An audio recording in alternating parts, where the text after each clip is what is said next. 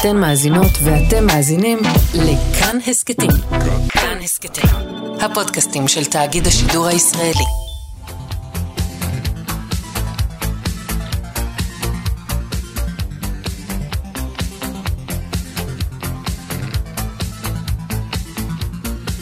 חלון גאווה עם איציק יושע.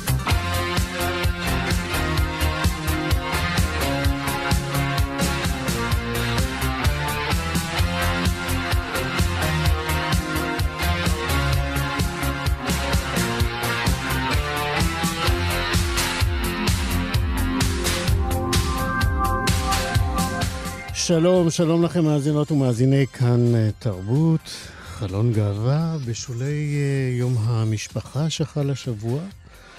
אה, אנחנו נדבר עם שרית בן שמעון על התמורות והשינויים שחלו במשפחה שלה מהיום שבו בנה ביקש ועבר התאמה מגדרית. נספר על אה, אפליקציית היכרויות שמנסה למתן ולנקות קצת את השיח הפוגעני כפי שהוא נחשף באפליקציות ההיכרות אה, לגברים הומואים. וגם אה, נדבר על הדילמות בתיווך של הקהילה הדתית הגאה, וגם נשמע את היילי קיוקו. טל ניסן עורכת משנה ומפיקה את המשדר הזה. מיכאל אולשוונג הוא טכנאי השידור, אני איציק יושע. חלון גאווה ב-17 בפברואר יתקיים אה, בחיפה יום העיון השנתי בהיסטוריה הקווירית במסגרת פסטיבל אה, חיפה השלישי להיסטוריה קווירית. אמ, הצצה בכותרות, בכותרות ההרצאות אה, בשלושת המושבים שמהם יורכב היום הזה. ההצצה הזאת חושפת אה, באמת, המון נושאים אה, מרתקים, ובחרנו לדבר עם אחד, אה, אחד המרצים של הנושאים המסקרנים האלה. גם המרצה מסקרן. קוראים לו אחיקם פרבר צוראל, והוא ידבר שם על דילמות בתיווך ההיסטוריה של הקהילה הדתית הגאה. ומעט מזה, ככל שאנחנו נספיק עכשיו בשיחה הזאת, אנחנו נדבר um, היום עכשיו עם אחיקם. שלום לך אחיקם, מה שלומך? ברוך השם, בוקר טוב. ממתי בעצם אפשר לדבר על קיומה בכלל של קהילה דתית גאה? זאת שאלה מצוינת, וזאת באמת אחת ה... בגלל זה שאלתי אותה. כן. וזאת באמת אחת ההתלבטויות שאנחנו, הדילמות שאנחנו מציגים במהלך ה... במהלך הכנס, רק לפני שאני מתחיל, אני, אני חייב, החמאת אה, אה, לי ואמרת שאני, שאני הולך לדבר על זה. בעצם אני חלק מצוות אה, של, של שלושה, שרינת צוק בזק, דוקטור עין פומרנץ ואני, שהיה, זה פרויקט משותף, אני במקרה אדבר, אבל זה פרויקט של כולנו, אז אני לא יכול לקחת לעצמי את כל הקרדיט. אז דבר ראשון. אתה חמוד, אתה את שלך עשית. תודה. עכשיו, אה, לגופו של עניין, אז באמת זאת שאלה מאוד מאוד קשה, מכיוון שיש הרבה מאוד נקודות זמן שאפשר להתחיל בהן, לשאול מתי התחילה הקהילה הגאה. אה, אפשר לדבר על ארגונים שפעלו בתחילת שנות האלפיים, כמו אורתודייט, שפנה בעיקר לנשים, גם נשים טרנסיות אגב, וארגון הוד שפנה לגברים, אה, שאנחנו יודעים שהארגונים קיימים, אבל אנחנו לא יודעים עליהם יותר מדי. זאת אומרת, אז... אז גם, גם כמוך זה, זה ארגון שפועל די הרבה שנים, נכון? כמוך הוא פועל מהחל סוף העשור הראשון של, של, של המאה ה-21, של 2009-2010 פחות או יותר, קדמו לו גם יצאו מארגון שנקרא חברותא, אה, אבל, אה, אבל כמו שאתה אומר, זאת אומרת, פה מדובר כבר על שלב אחר, שכבר מדובר פה על ארגונים הרבה יותר מסודרים, שיש להם היסטוריה וכבר מסמכים, והרבה יותר, הרבה יותר, בצורה הרבה יותר ממוסדת. ואז לכאורה נורא קל להתחיל עם הקמה של הארגונים, אבל זה בעצם מעלים את כל מה שקרה לפני שהארגונים האלה קמו, שבוודאי היו אה, להט"ב תזונתיים, ובוודאי אה, אה, אה, חשבו לעצמם את המקום שלהם בתוך העולם הדתי, וגם בתור כקבוצה נפרדת. אה, ואם מסתכלים רק על הפן הארגוני, אה, שהתחיל לקום הארגונים, שזה באזור שנת 2005, אז האנשים האלה והפעילות הזאת בעצם נעלמת. ולכן שוב, יש פה עוד איזושהי נקודה בזמן שאפשר להתחיל איתה. בסופו של דבר, אני לא חושב שאנחנו נגיע לנקודה אחת ספציפית שבה זאת הנקודת ההתחלה, זאת נקודת האפס, ומשם התחיל הכל. יש הרבה נקודות, ולכן גם הרבה מאוד סיפורים על הקהילה. אז בוא באמת, בוא, בוא ניקח מנקודת המבט שאתה תבחר. אה, אה, מתי אה, בעיניך יש נקודת זמן שבה אפשר להגיד, פה בעצם אנחנו רואים סימנים ראשונים של היווצרות קהילה, ב... אתה יודע, גם נורא קשה להגדיר, כן. אבל תגיד אתה. נכון. אני חושב שהמקום מאוד מאוד חשוב להתחיל בו זה שנת 2002, שבו פעילים בשם ישי מאיר, וישי מאיר הקים פורום בוואלה שנקרא גייז דתיים. למה זה קרה דווקא אז? כי אז היה אינטרנט מהיר או הרבה יותר נגיש בכל בית, ולכן היה אפשר לייצר ולהיפגש בצורה וירטואלית שמאפשרת מצד אחד אנונימיות, מצד שני להגיע להרבה יותר מקומות. פחות או יותר באותה תקופה גם התחילו להיות, להופיע שוטים, שוטים שאלות ותשובות אינטרנטיים שבהם אנשים יכולים אה, אה, אה, לשאול שאלות רבנים שקשורים לנטייה מינית וכולי, אבל בלי להיחשף. עכשיו, השאלות היו קיימות כל הזמן, פשוט להרבה מאוד היה קשה מאוד לשאול אותן, כי זה היה מצריך בפועל לצאת מהארון, אפילו כדי לשאול.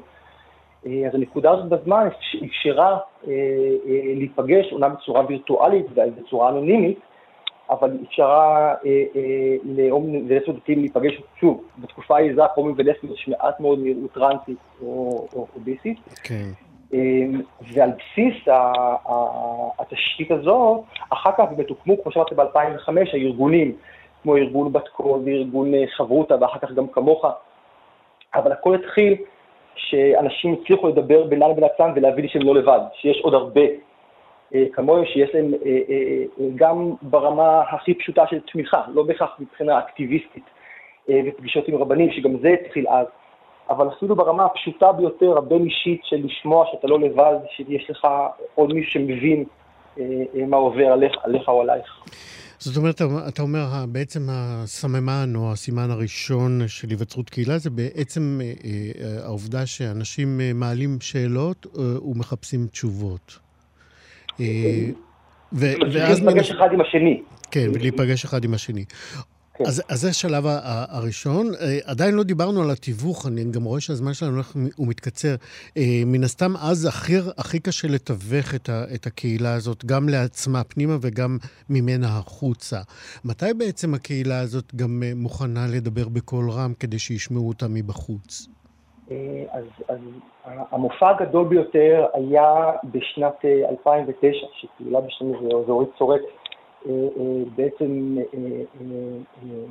יזמה איזשהו מניין בערב יום כיפור בגן מאיר, וזה היה מפגן, אני לא אגיד מפגן כוח, יש איזו קונוטציה רעה, אבל, אבל מפגן נוכחות. למה? למה? מפגן כוח של אנשים חלשים. זה בסדר גמור. אוקיי, מצוין, לקחתי. מפגל כוח של אנשים חלשים, של אנשים מוחלשים, וזו הייתה נראות מאוד מאוד גדולה. זאת אומרת, זה היה ככה אה, אה, אה, אה, מאוד בולט, וגם זה אה, הנכיח את החשיבות של המימד הדתי.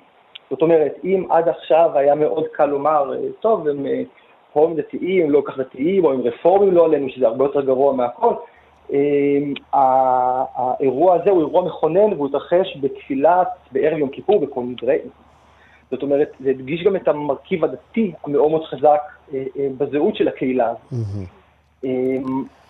המוטיבציה שלנו, ככה, זה, זה פרויקט אה, שאנחנו רוצים גם לכתוב אותו, הוא התחיל אחרי שבשנת 2019, וזו עוד נקודה חשובה, בעקבות טרגדיה בעצם, שאישה טרנסית בשם נטע חדיד התאבדה זה ממש בשנים האחרונות. ב-2019, במאי 2019, כן. אם אני זוכר נכון. נדמה לי, כן. ובלוויה שלה פתאום היה אפשר, היה, הייתה נוכחות מאוד גדולה גם של חלק חלקים מהקהילה הגאה, מהקהילה הטרנסית, וגם של מהעולם הדתי, היא, היא, היא גרה באלון שירות. ופתאום החלל הזה, חוסר המודעות לגבי הקהילה הדתית הגאה בתוך העולם הדתי, כן. נהפך להרבה יותר בולט. נכון, היא באמת, אה, גם מבחינת האוכלוסייה הדתית הסטרייטית, אני חושב שהאירוע הזה של נטע חדיד היה אה, סוג של קו פרשת מים. אחיקם פרבר צוראל, אה, לצערי אנחנו צריכים לסיים כאן, אבל אני בטוח שיש לכם עוד המון דברים מעניינים לומר על זה במסגרת יום העיון הזה של פסטיבל חיפה השלישי, הקווירי, יום עיון להיסטוריה קווירית. אחיקם, תודה רבה שדיברת איתנו. תודה רבה לך. להתראות. להתראות. חלון גאווה השבוע אנחנו ציינו בישראל את אה, יום המשפחה, ואחת הכותרות שלכדה את אה, עיניי הייתה אה, אמירה של שרית בן שימול, והיא אמרה, הורית היא לא תוכנית כבקשתך. אנחנו לא בוחרים את הילדים שלנו.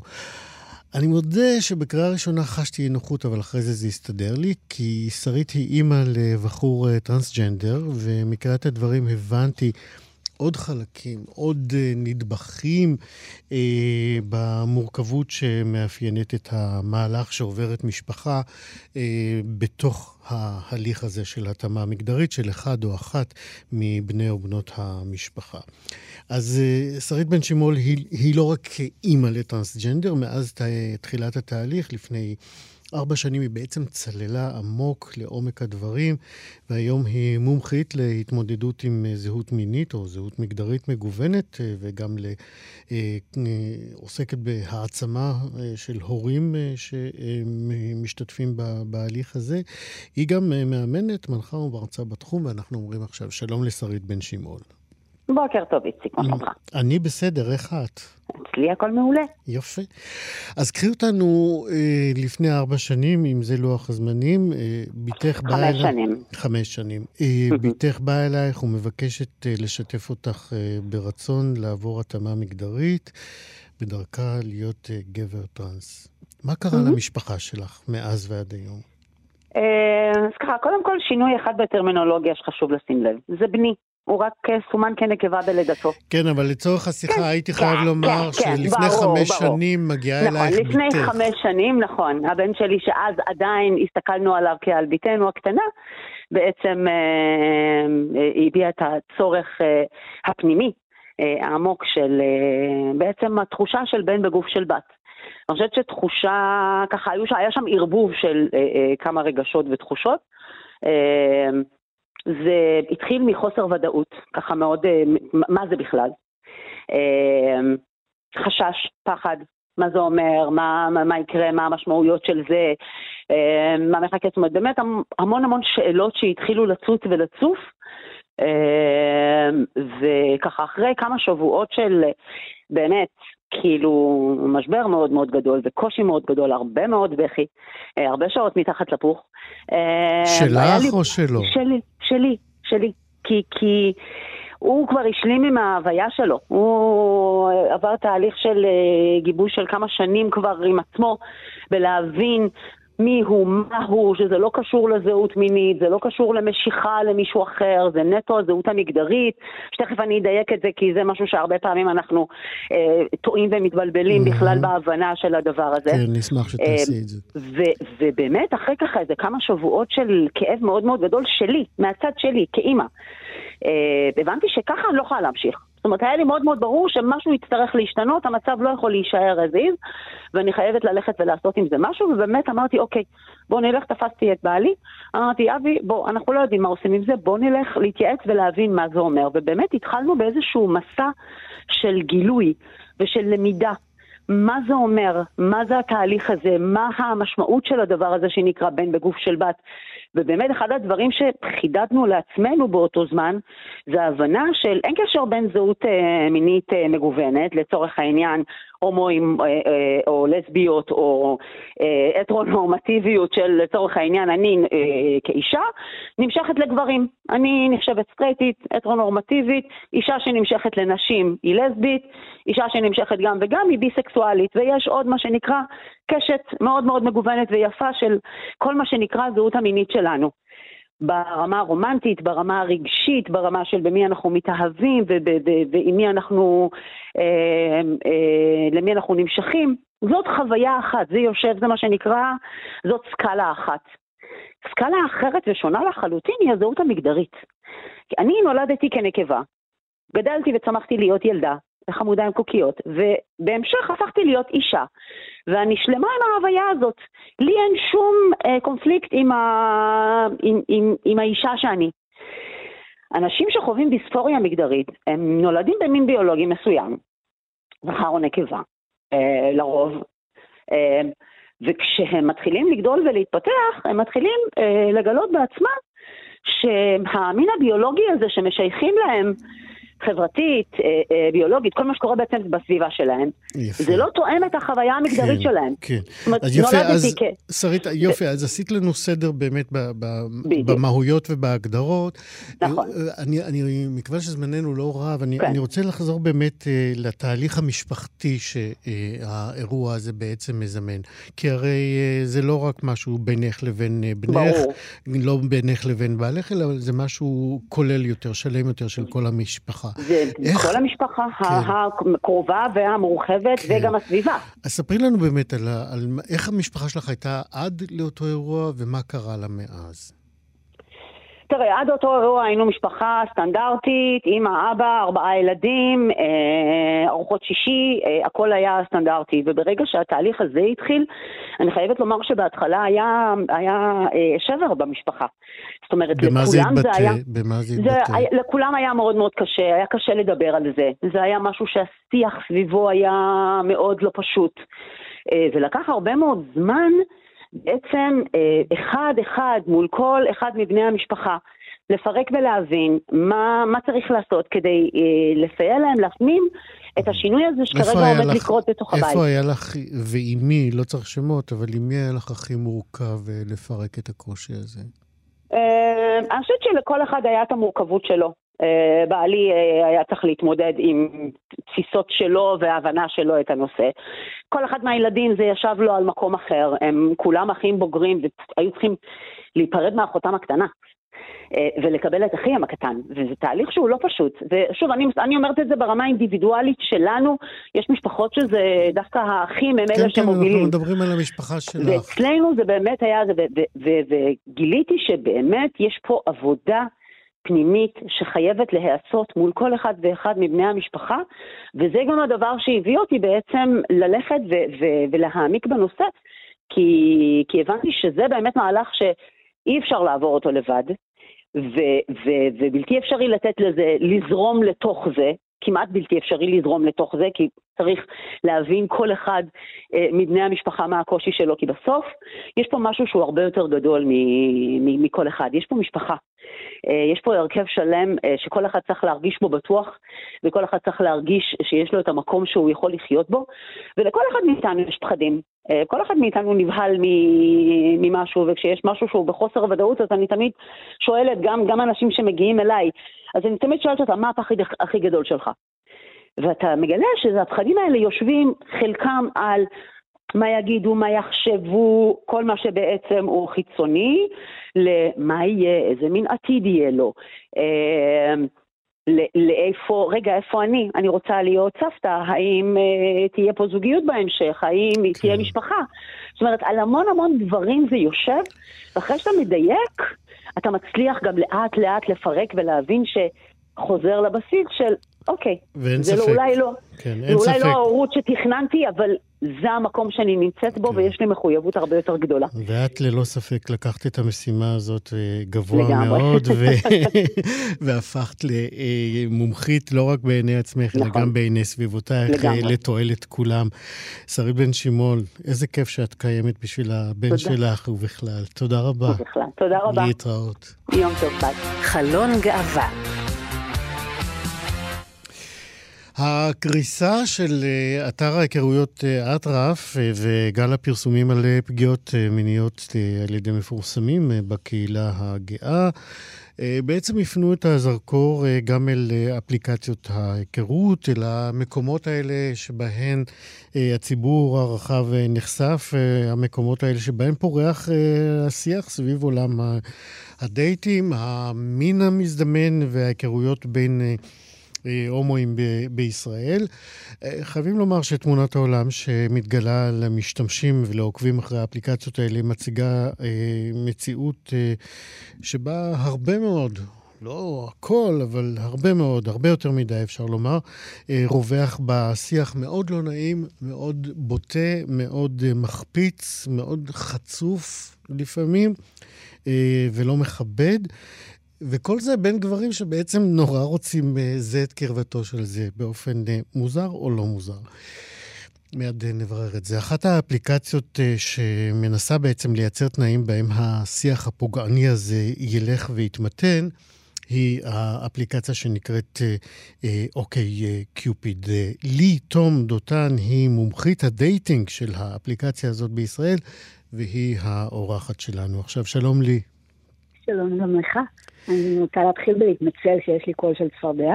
למה? מה, מה, הנסיך לא הגיע ולא הפך אותך לנסיכה? לא, לא, נו, תקופה, זה אפילו לא קורונה, יש לי שפעת גדולה, אפילו לא הכתר של הקורונה על הראש. אוקיי, אבל את נשמעת נהדר וחייכנית וזה מספיק טוב. ספרי לנו קצת רבה. על אה, אוקיי קיופיד בכלל, קצת על ההיסטוריה של האפליקציה הזאת. כמה זמן היא קיימת? אה, אוקיי קיופיד קיימת כבר מלא שנים. לדעתי מ-2000 ו... אני לא זוכרת, סליחה על הבורות, לא רוצה לתת מספר לא נכון, אבל לדעתי קרוב ל-20 שנה. אוקיי. Okay. שזה בין האפליקציות הכי ותיקות. מה שאני כן יכולה לספר לך, שבמקור היא, היא כאילו הוקמה על ידי חבר'ה שלמדו באוניברסיטת הרווארד, והעיקרון מאחורי אוקיי קיופיד זה שדומה מושך דומה, שזה עיקרון פסיכולוגי מאוד מאוד אה, חזק בכל המחקר הזה של אה, זוגיות, מתי זוגיות אה, מוצאת, מחזיקה מעמד, מתי זוגיות נחשבת למאושרת, אז הוכח מחקרית למרות התיאוריה הזאת של הפכים נמשכים, זוגות שמצליחים יותר, בדרך כלל יש בהם קווי דמיון. ואוקיי, קיפיד מתבססת על בסיס שאלונים שאנשים עונים, כדי שתוכל למצוא מישהו שהוא מתאים לך, שהוא דומה כן. לך, שיש איזושהי התחלה שממנו אפשר uh, להגיע. הבנתי. אז, אז אנחנו, אה, אה, כמובן, אה, אני ארצה לדעת אה, האם באמת הקריסה של אטרף אה, העבירה אליכם הרבה יותר אה, הומואים אה, מישראל. א', כן. אני לא חושבת שזה רק הקריסה של אטרף, אני חושבת שהשנתיים האחרונות עם הקורונה, אה, ולא רק בקהילה להט"בית, אלא בכלל גרמו לאנשים מאוד מאוד לחוות בדידות, אבל במיוחד לאנשים רווקים בקהילה הלהט"בית. Mm-hmm. ויש רצון ויש תגובת נגד למה שאמרת. אם פעם היה את הקטע של אה, מאוד מאוד sleazy, מאוד מאוד, אה, איך אומרים, אה, ברח לי המונח. בוטה, אה, מיני, אה, כן. כן. לא, אבל איך שהיו כותבים, אה, נייד ומצויד. dick pic. כן, ו dick pics ומשהו. יש תגובת נגד של הרבה gays שרוצים ורוצות אמ, זוגיות, אהבה. מישהו באמת להיות איתו, לא מישהו שקופץ לחמש דקות והולך. Mm-hmm. יש איזשהו צורך רגשי יותר גדול. ואוקיי קיופיד ממתגת את עצמה כאפליקציה שבה השיח הוא שיח יותר בוגר, יותר אינטימי, יותר מכבד. זהו, איך, איך באמת אתם דואגים שהשיח יהיה הרבה יותר, אה, את אומרת בוגר, אה, ענייני, מכבד, אה, פחות אה, מיני בוטה? לא שיש משהו אה, לא בסדר עם מין, אבל האופן שהרבה פעמים באמת אנחנו מכירים מאפליקציות אחרות, אה, הוא בלתי נסבל לפעמים, חייבים לומר. אנחנו פשוט מעודדים אנשים, אחד, להתלונן. פשוט לדווח אם מישהו אומר או עושה אה, משהו שהוא בעייתי. Mm-hmm. אה, לדבר בצורה שהיא פוגענית, אה, לוחץ, עושה איזשהו משהו שגורם לצד השני להרגיש לא בנוח. יש גם חושב... משהו במה שהאפליקציה מציעה? זאת אומרת, נגיד במבנה הפרופיל שכל אחד אה, אה, אה, מוזמן אה, להציג את עצמו. אה, אני, אני חייב לומר, דפדפתי באפליקציה, אני עושה בה שימוש בשבוע הזה כדי אה, להכיר אותה. אה, אה, באמת היא, יחסית לאפליקציות אחרות, המקום והדרישה או הציפייה של המנהלים, אני, ככל שיכולתי להבין, היא שהמשתמשים יפרסו פרופיל של עצמם רחב מאוד על פני קשת של נושאים מאוד מאוד מגוונת, מאוד מאוד שונה ממה שאני מכיר מאפליקציות אחרות. איך הגעתם באמת... איך הגעתם באמת להנחה שזה יכול למתן את השיח, או לעשות אותו מנומס? ההנחה היא שמי שמחפש זוגיות רצינית, mm-hmm. לא ישקיע בלענות 200, אה, על 200 שאלות, על, ה, על האישיות שלו, על הערכים שלו, על השקפות העולם שלו. זה שאלות נורא כיפיות ומשעשעות ומעניינות, אבל מי שמחפש סטוץ ועכשיו, לא יעשה את ההשקעה הזאת. אה, אנחנו גם, האלגוריתם שלנו בנוי בצורה כזאת שמי שכותב על עצמו בפרופיל, מעל ל-50 מילים, האלגוריתם מסווג אותו כחוצי יותר, ואז מראה אותו לעוד אנשים איכותיים. אנחנו בנויים מאוד בצורה כזאת שמעודדת תוכן. זה חשוב לדעת באמת, שככל שאתה מרבה בפרטים אה, מגוונים על עצמך, האלגוריתם של האפליקציה יזהה אותך כרציני ויכיר אותך לאנשים רציניים. האלגוריתם גם כן. עובד, לגמרי, האלגוריתם גם עובד על ידי שימוש במילות מפתח. זאת אומרת, אם אתה רושם בתוך הטקסט שאתה רושם על עצמך, דברים שחשובים לך, סתם למשל חובב בעלי חיים, האלגוריתם ינסה אה, להראות לך עוד אנשים שרשמו גם כן את המילים בעלי חיים בפרופיל. לכן אם אתה גבר או אישה, לא משנה אם אתה סטרייט או גיי ואתה מחפש זוגיות, השלב הראשון שאני ממליצה לך לעשות זה לחשוב למי אתה מדבר. מי קהל היעד שלך, מה סביר לעבור על פרופילים של אנשים אחרים ולראות איך הם מתנסחים, מה הם כותבים, לסמן מילות מפתח כן. ולהשתמש במילות מפתח. האלה כדי למשוך את האנשים. לי, אנחנו צריכים לצערי לסיים, יש שאלה קצרה, אבל ממש... אה, שמתי לב שלגברים אה, אה, הומואים, למשל, מוצגים פרופילים של, גם של גברים סטרייטים וגם של נשים. איך אתם מתגברים על זה? אה, זה בהחלט עבודה. יש, אני יודעת שברגע שמי שעושה אצלנו מנוי, יש לו אופציה לסמן מה הוא לא מוכן לראות. אמ-המ. אוקיי. ואז ברגע שיש לך מנוי, אז, אז באופן אוטומטי אתה לא תראה. הבנתי. אה, אוקיי, אנחנו... תודה על ההערה, אני אעביר אותה הלאה. יפה מאוד. אז אה, אה, OkCupid מצטרפת למאבק למיתון השיח הבוטה באפליקציות ההיכרות בין גברים וגם נשים, אבל בעיקר בין גברים האומרים. לי דותן, לי תום דותן, המומחית הדייטינג של האפליקציה. תודה רבה שדיברת איתנו. המשך יום מקסים שיהיה. גם לך תודה. זהו, כאן סיימנו את חלון גאווה להיום. תודה רבה מאוד לטל ניסן, עורכת המשנה ומפיקת התוכנית. מיכאל אולשוונג היה טכנאי השידור. אני איציק יושע, נתראה כאן בעוד חלון גאווה בשבוע הבא.